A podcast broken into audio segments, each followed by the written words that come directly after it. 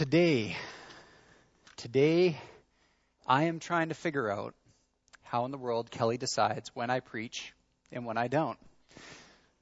Last time it made sense to me. You know, Romans 12, it's a worship passage, the worship guy. Okay, I get that. But today, one of the most hotly contested and debated sections of one of Paul's most hotly contested and debated letters, the Holy Spirit and spiritual gifts in 1 Corinthians 12 to 14. I think he's dodging a bullet. I think he's throwing the new guy under the bus. What do you think?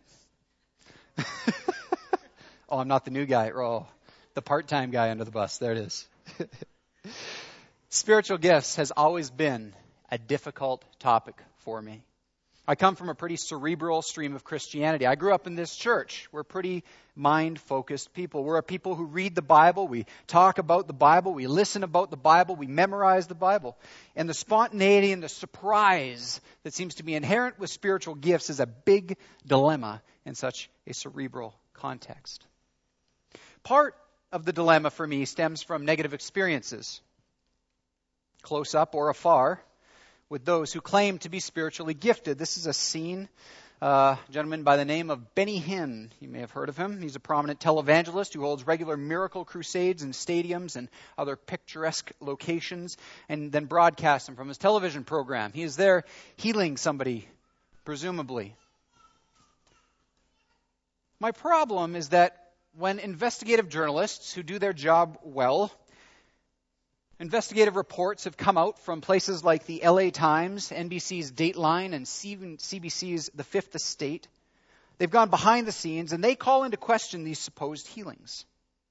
The list for me and for these people that leads to doubt is long. Multiple failed prophecies, everything from dictators that were supposed to lose their place to the end of the world, uh, has actually been wrong twice now.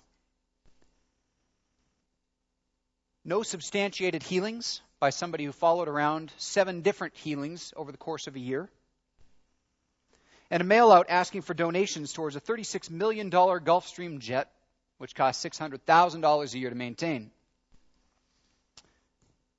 Perhaps the most damning are the dashed hopes, however, of those who are so desperate to find wholeness. People like Grace. I quote At one Canadian service, hidden cameras showed a mother who was carrying her muscular dystrophy afflicted daughter, Grace, being stopped by two screeners when they attempted to get into the line for a possible blessing from Benny. The screeners asked the mother if Grace had been healed, and when the mother replied in the negative, they were told to return to their seats. The pair got out of the line, but Grace, wanting Pastor Benny to pray for her, asked her mother to support her as she tried to walk as a show of her faith in action, according to her mother. After several unsuccessful attempts at walking, the pair left the arena in tears. Both Mother and daughter visibly upset at being turned aside and crying as they explained to the undercover reporters that all Grace had wanted was for Benny to pray for her. But the staffers rushed them out of the line when they found out Grace had not been healed. Cast a little doubt on the whole enterprise of spiritual gifts, don't you think? Faith healers and prophets who have led conferences at a campus where my wife worked in campus services and where I had an office are often found to be rude and borderline abusive to their staffers. They themselves staying in five star hotels while their underlings stayed in the cheapest that money could afford. Kelly could share with you similar stories about abusive power and dashed hopes. As a matter of fact, he did just earlier this week, and I imagine some of you might be able to as well. It's not that I'm close to God intervening in our world in a miraculous way. I'm not closed to that. I'm open to God intervening in spectacular and miraculous ways. I'm just so skeptical that it actually happens because of stories like these faith healers and these prophets. It seems to me that when Jesus healed, it was immediate. And it was obviously God's power at work. Blind men see. Blind men known by their communities now see.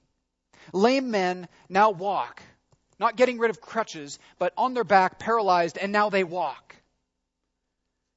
Shriveled hands being stretched out, dead men coming back from the dead.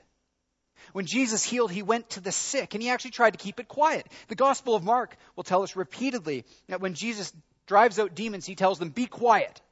And he tells those that he has healed to not tell anyone, but go show yourself to the priest. Or to another man who had a bunch of demons driven out of him, go tell your family what the Lord has done for you.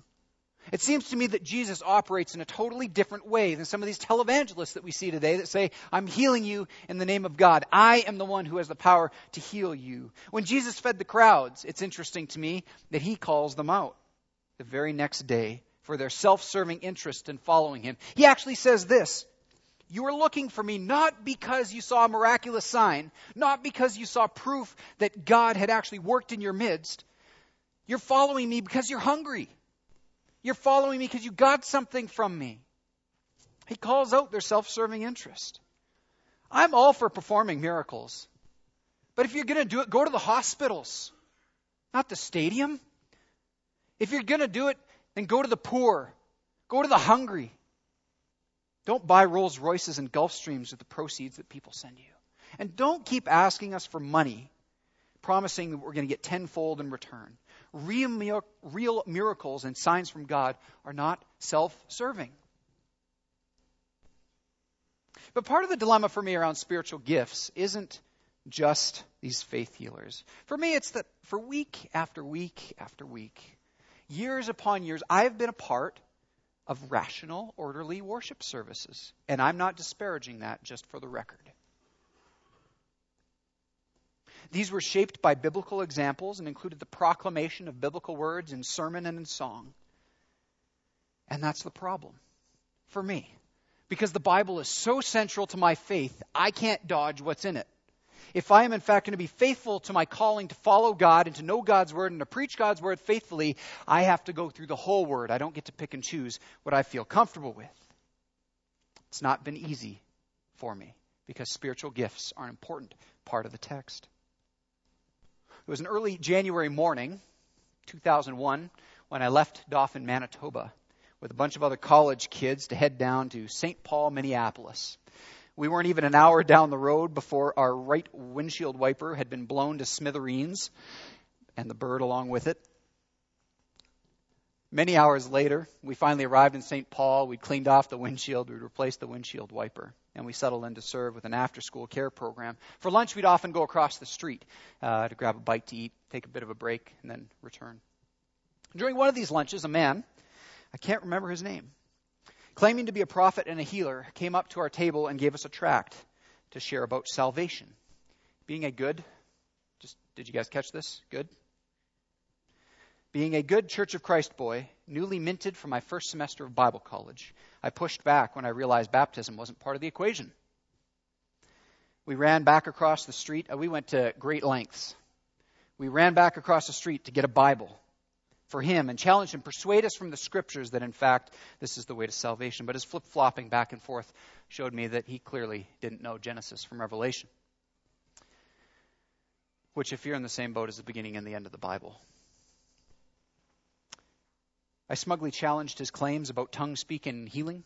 And there, right there in the middle of Burger King, he looked up and uttered some kind of unintelligible nonsense. I told him I'd injured my hand, which was the truth Uh, and I challenged him to heal it. He placed my hand between his, he prayed, and then my hand was healed over the course of the next week, like it always heals.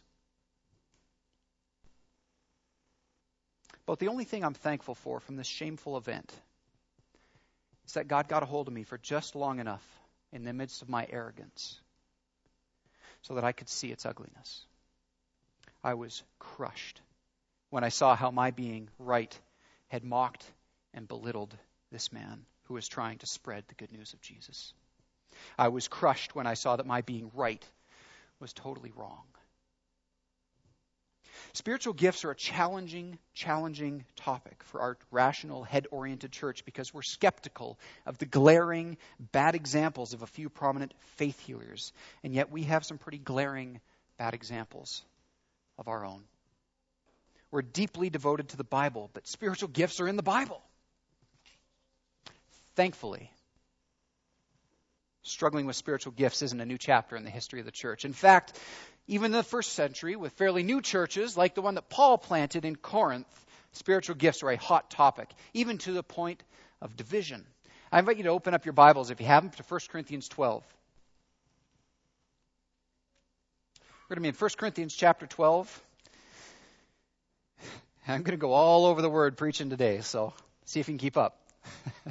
1 Corinthians chapter 12. I'm going to read a selection from the beginning. We'll start in verse 1.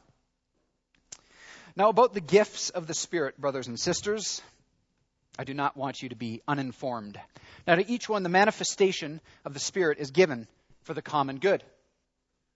This is picking up in verse 7 now. To one, there is given through the Spirit a message of wisdom, to another, a message of knowledge by the same Spirit, to another, faith by the same Spirit, to another, gifts of healing by that one Spirit, to another, miraculous powers, to another, prophecy, to another, distinguishing between spirits, to another, speaking in different kinds of tongues, and to still another, the interpretation of tongues. All these are the work of one and the same Spirit, and He distributes them to each one just as He determines. If you'll turn just a little further over to 1 Corinthians 14, we're going to pick up in verse 2. Paul starts to write this in verses 2 to 5. Anyone who speaks in a tongue does not speak to people, but to God. Indeed, no one understands them. They utter mysteries by the Spirit. But the one who prophesies speaks to people for their strengthening, encouraging, and comfort. Anyone who speaks in a tongue edifies themselves, but the one who prophesies edifies the church. I would like every one of you to speak in tongues, but I would rather that you prophesy. The one who prophesies is greater than the one who speaks in tongues, unless someone interprets, so that the church may be edified. I thank God, Paul writes, that I speak in tongues more than all of you. But in the church, I would rather speak five intelligible words to instruct others than 10,000 words in a tongue. It seems to me that Paul says some really important things about spiritual gifts. And at the end of the day, if we choose to excise this part of our Bible and say we're not going to deal with spiritual gifts, then okay, that's your choice. I don't think we can do that to the Bible. It's one of the beautiful things about having a whole Bible, is we have to deal with it in its entirety. But as I read these, it's not just Paul saying there are spiritual gifts. And it's not even Paul saying this spiritual gift is more important than that spiritual gift. I'll get to it in a moment. I know you're thinking prophecy. Didn't he say prophecy was more important? We'll get there. But it seems to me that one major point of contention between Paul and the Corinthians is that they had ranked the manifestations of the Spirit, and speaking in tongues for the Corinthians had come out on top. As a result, it seemed that they were actually downplaying many other gifts of the Spirit. And so for Paul, I think tongue speaking is the issue, and here's why. There's a couple cues, there's three of them that I want us to think about. One is that when he lists various spiritual gifts, so first of all in chapter 12, verses 8 through 10, and then again in chapter 12, verses 28 to 30, tongues comes in at the end of the list. He doesn't omit tongues from the list. So speaking in tongues is obviously something important. He doesn't put it at the bottom of the list because it's the least. He puts it there because it's the issue and he wants to bring it into focus. Secondly, when he begins his very eloquent passage about love in chapter 13, he again brings tongues into focus from the list by, or from the first by saying, If I speak in the tongues of men and of angels, but have not love, I am only a resounding gong or a clanging cymbal. And so even here, Paul is still talking about tongues. The third thing, finally, Paul spends all of chapter 14 talking about tongues whether he's saying tongues, which is inspired, unintelligible speech, is contrasted to prophecy, which is inspired, intelligible speech, or whether he is putting constraints on speaking of tongues in the assembly, whatever it is, for all of chapter 14, Paul's talking about tongues. I think that's the primary issue that he's getting at. But what we need to pay attention to and be very close about is what is Paul doing with that? What is Paul doing when he talks about speaking in tongues? It is remarkable to me that Paul does not say this or anything like it. Tongue speaking is not a gift of the Spirit. You thought about that? Paul never says tongue speaking is not a gift of the Spirit, nor does Paul say anything like, you just think you're gifted by the Spirit, but that's false because the Spirit is only rational. Paul says nothing of the sort. There's no such thing as miraculous healing. Paul doesn't say it. And so when we look in this passage, we need to be very careful about what Paul does say. What does he say? He says things like this in chapter 14 and verse 5 I would like every one of you to speak in tongues, but I would rather that you prophesy. Or in chapter 14 and verse 18, I thank God that I speak in tongues more than all of you. That's fascinating to me. Paul never says, away with tongues. Paul says explicitly, and in many ways, in a passage that we haven't even touched on yet, the one Spirit gives a multitude of gifts. It's one Spirit, ton of gifts. There's diversity here.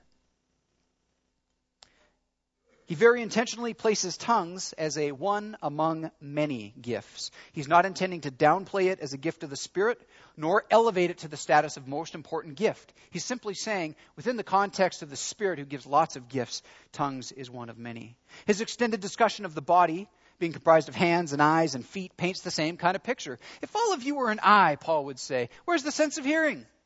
What if you were all an ear? Where would the sense of smell be? That Paul's a pretty sharp guy. Where would the sense of smell be? Well, it wouldn't, and that's his point. We're all gifted in lots of different ways because the body of Christ is made up of hands and feet and eyes and a head. It's made up of ears and noses and knuckles and toes. It's made up of all sorts of parts, and that's what makes it the body. And they all work together, functioning together the way it's supposed to. Paul does not ever push tongues or any spiritual gift out of the picture in favor of another no spiritual gift does Paul raise up higher than the others. Not even the gifts of wisdom and of knowledge and of rational speech. None of them. He says they are all gifts of the Spirit. That is really interesting to me. But there's another pressing problem in Corinth that Paul has to address, and that's that the Corinthian spirituality was completely devoid of ethics. They claim to have experienced the gospel of Jesus, and in particular, they're probably saying something like, I'm speaking in tongues that are out of this world. I have already achieved to the angelic realms. This is proof of that. I am so spiritual, I don't need to care about bodily, earthly things anymore. But I want you to pay attention to, for a brief moment, as I draw them out of the book, uh, the things that Paul does address that are very bodily. In 1 Corinthians, he addresses sexual promiscuity. He says that's not okay. You can't go have sex with a prostitute and say you follow Jesus. They are incompatible. You can't join the members of Christ with the members of a prostitute, he'll say. As a matter of fact, a little bit later, he'll say, you can't withhold sex from your spouse, spouse because you're too spiritual for that. That's not okay. Would you agree these are fairly bodily things? Paul has a fairly earthy spirituality in which our bodies and our spirits are together and inextricably linked. He'll go on, he'll actually say, Corinthians, you cannot allow, or maybe even they're promoting, socioeconomic divisions around the Lord's Supper. That's a pretty bodily thing. He says you can't deny that there's a bodily resurrection coming in chapter 15. Paul is really, really interested in the way that their spirituality and their ethics tie together. It seems somehow that all the, the Corinthians believe they've become fully spiritual and therefore not needing to adhere to any kind of bodily ethical conduct. What's a lawsuit here or there? Eh. Sleep around a little? Eh. It's just a body. Paul says, no, it does matter. Because the members of God, and you, you are a member of the body of Christ. Even as Paul struggles with the Corinthians about spiritual gifts, he doesn't say, no spiritual gifts. He does say, however, and I think this is crucial, pay attention to how you use your gifts. I've had the privilege over the course of this year on a couple occasions of playing the role of the Holy Spirit in a skit. I will not proclaim by any stretch that drama is my gift. but I am willing to be part of the body in whatever way I'm called to serve. And so today, the worship planning group and I thought that, you know, maybe Paul's message could be faithfully and playfully illustrated as to what he's really getting at. And I invite you into this skit. So I'm going to move out of preaching mode for a moment, which is really hard for me. I'm a head guy. That's kind of where I live. And I'm going to try and move a little more into the heart and the hands guy for a minute. So I'm going to switch out of my preaching mode into playing the Holy Spirit mode. And I invite you to go there with me for a few minutes.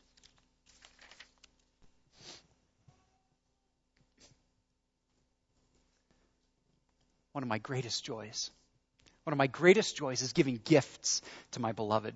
Each one is a reflection of my desire for them. It's a reflection of me for the common good of the whole body. To one I give wisdom, and to another one I'll give knowledge. Uh, to some I give faith, to another healing, to others miraculous powers. To some, to some I give the gift of speaking in tongues, to others interpreting tongues. I give them as best I determine.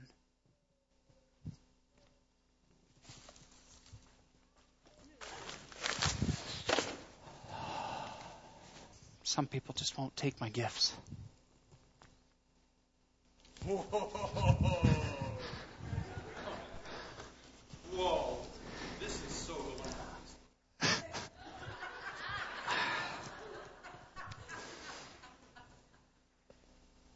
Look at this. It's too perfect. It's too beautiful. I, I can't bring myself to open it. I mean, I, I might, I might break it. I might make it dirty.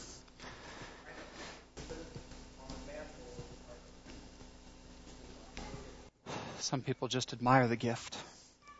They won't open it.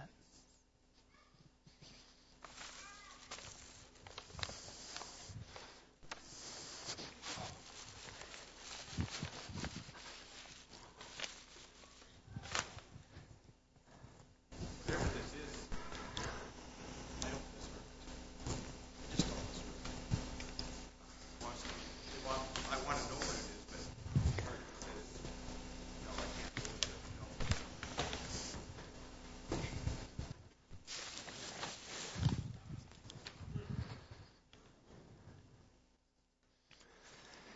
Some people open their gift eventually. And some people, some people, yeah, some people.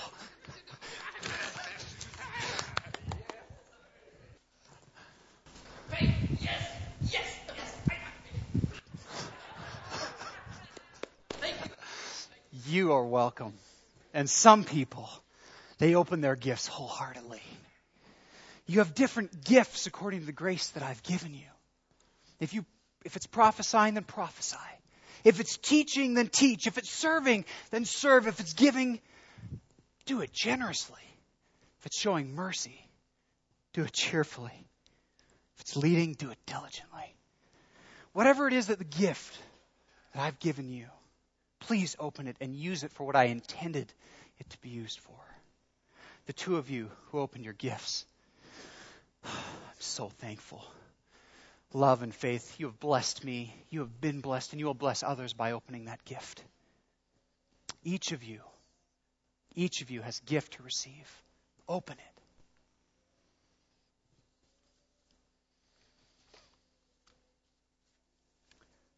So, what about the gifts then? A couple things that I think Paul makes really, really clear. What do we do with the gifts? And the first thing is this there is a diversity of gifts. He hammers it from beginning to end of chapter 12 to 14. One very intelligent man writes this Paul's concern is for diversity on the one hand and for mutual concern in the body on the other. The singular focused on one gift, hear this very, very carefully, be it tongues, prophecy, or healing in charismatic churches, or strictly cerebral gifts in others. Did you hear that? In strictly cerebral gifts in others, destroys the diversity of the body. We cannot have a church that reflects Jesus if we're only head people. If we say there are no tongues and there is no prophecy and there are no healings and there are no there's no leadership and there is no if we dismiss everything or any part of it, we are in fact not reflecting the spirit of Christ who gifts the church according to the way the spirit chooses and not the way that we choose and are comfortable with. No single gift can trump the others. There is a diversity of gifts. We need people who can preach. We need people who can sing. But just as much, we need people who love to put the chairs away and set the chairs up. We need people who love the toddlers. We need people who will, as Pe- Kelly told us a few weeks ago, go clean the blood off somebody's house when their loved one has committed suicide. We need all kinds of gifts. And so, whether you're an upfront, loud person like me, or you're in the back, quiet person like you, that's, and I'm not saying all of you, I'm, you know who you are. You don't want me to call you out, so I'm not going to. We need all the gifts in the body. It's a diversity of gifts. So I hope that we hear that loud and clear, beginning to end. Secondly, they're for building up the church. Chapter 12 and verse 7. We read part of this earlier. Now to each one the manifestation of the Spirit is given for the common good. We could look elsewhere. Chapter 14 and verse 5 says this I would like every one of you to speak in tongues, but I would rather have you prophesy. He who prophesies is greater than the one who speaks in tongues, unless he interprets, so that the church may be edified. The point is the building up of the church. We could flip a little bit further, chapter 14 and verse 12. Mm, so it is with you. Since you're eager to have spiritual gifts, try to excel in the gifts that build up the church. I've got a few more here but I'm going to leave them alone for the moment. I think you get the point. Paul is saying, whatever your gift, it is to be used to build up the church. And that happens in lots of ways that aren't just Sunday morning. I hope that we have moved past this building being church. I hope that we moved into this people is church and that as this people moves about from this place to our lunch places, to our home places, to our workplaces, we continue to be the church. There is a myriad of ways in which we can all serve and build up the church. And we need to. We need to. That's what Paul says. But what I find really, really interesting, it's smack dab in the middle of chapters 12 and 14, is this. Paul draws our attention to this. Uh, it's a marriage text, isn't it? Isn't it a wedding text about love? If I speak in the tongues of men and of angels, but I have not love. Oh, that plays so well at weddings. Tongues? What? Paul is not talking here about marriage or Valentine's Day.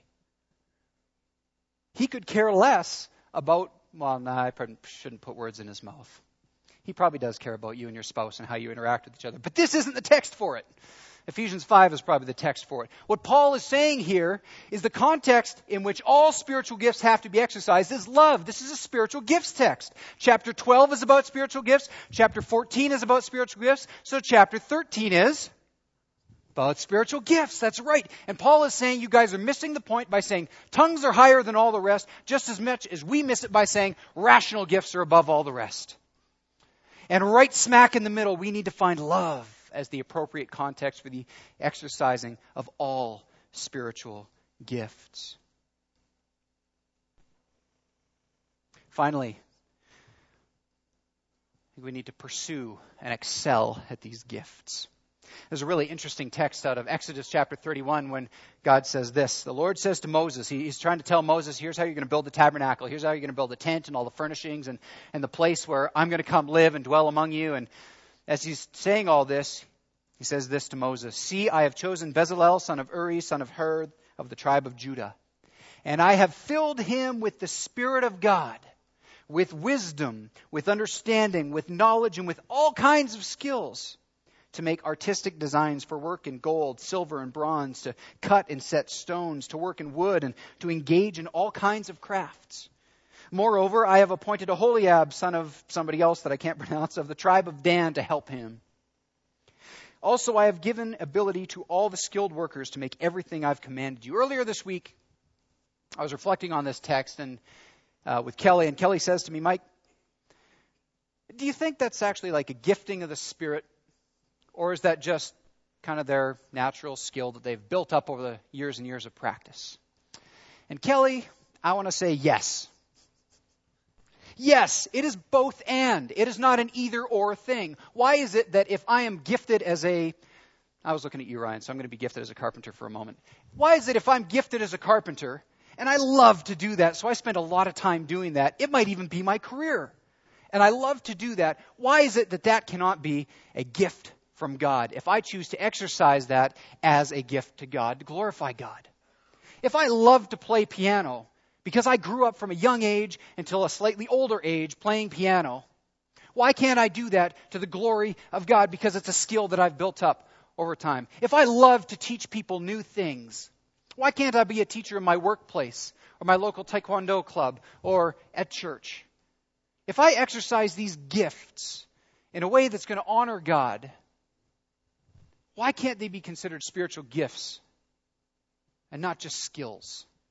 That I've kind of acquired along the way, thus bringing glory to me and not so much to God. I think it's a fantastic thing if we can look at here's how God has made. It is consistent with the character of God. It is in line with the teachings and the example of Jesus. It is inspired and in line with the fruit of the Holy Spirit. Those are spiritual gifts if you offer them back to God to glorify God. And if we can take anything from Paul today, he's saying everyone in the church is gifted in some way to help shore up and build up some part of the church.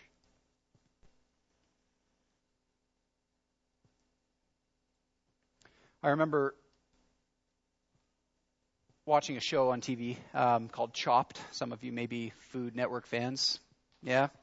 Um, and there was a really interesting episode I watched. This is a few years back, and the gentleman on there, it was just, he was a phenomenal chef. They're given a very short period of time to produce an appetizer, entree, and a dessert. And uh, then they're judged by these people. And even the judges, as they watch this guy work, they're like, Whoa, is he really going to try that in this short of a period of time? You bet he did. And he succeeded almost. He didn't actually win. But here's what I find absolutely fascinating. He was a guy who was working back in the Adirondacks. I don't know where that was, but the way the judges talked about it when they're like, what are you doing working in the Adirondacks? I'm assuming it's somewhere not really, uh, you know, posh, like New York.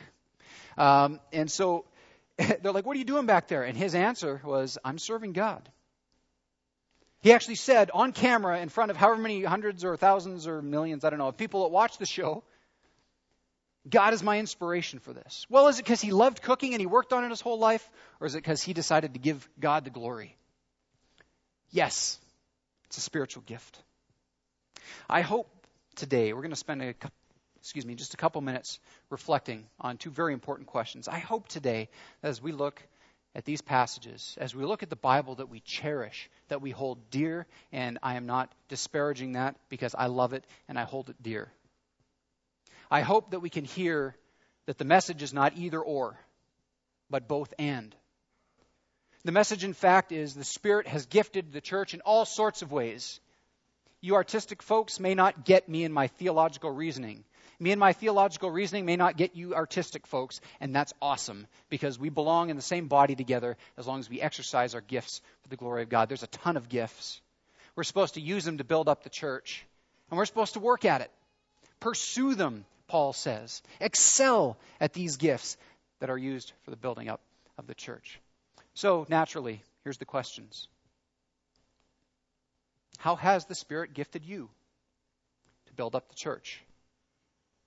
How's the Spirit gifted you to build up the church? And then a question that probably looks familiar because it was the same one from last week. How's the Spirit encouraging you to use that to build up the church?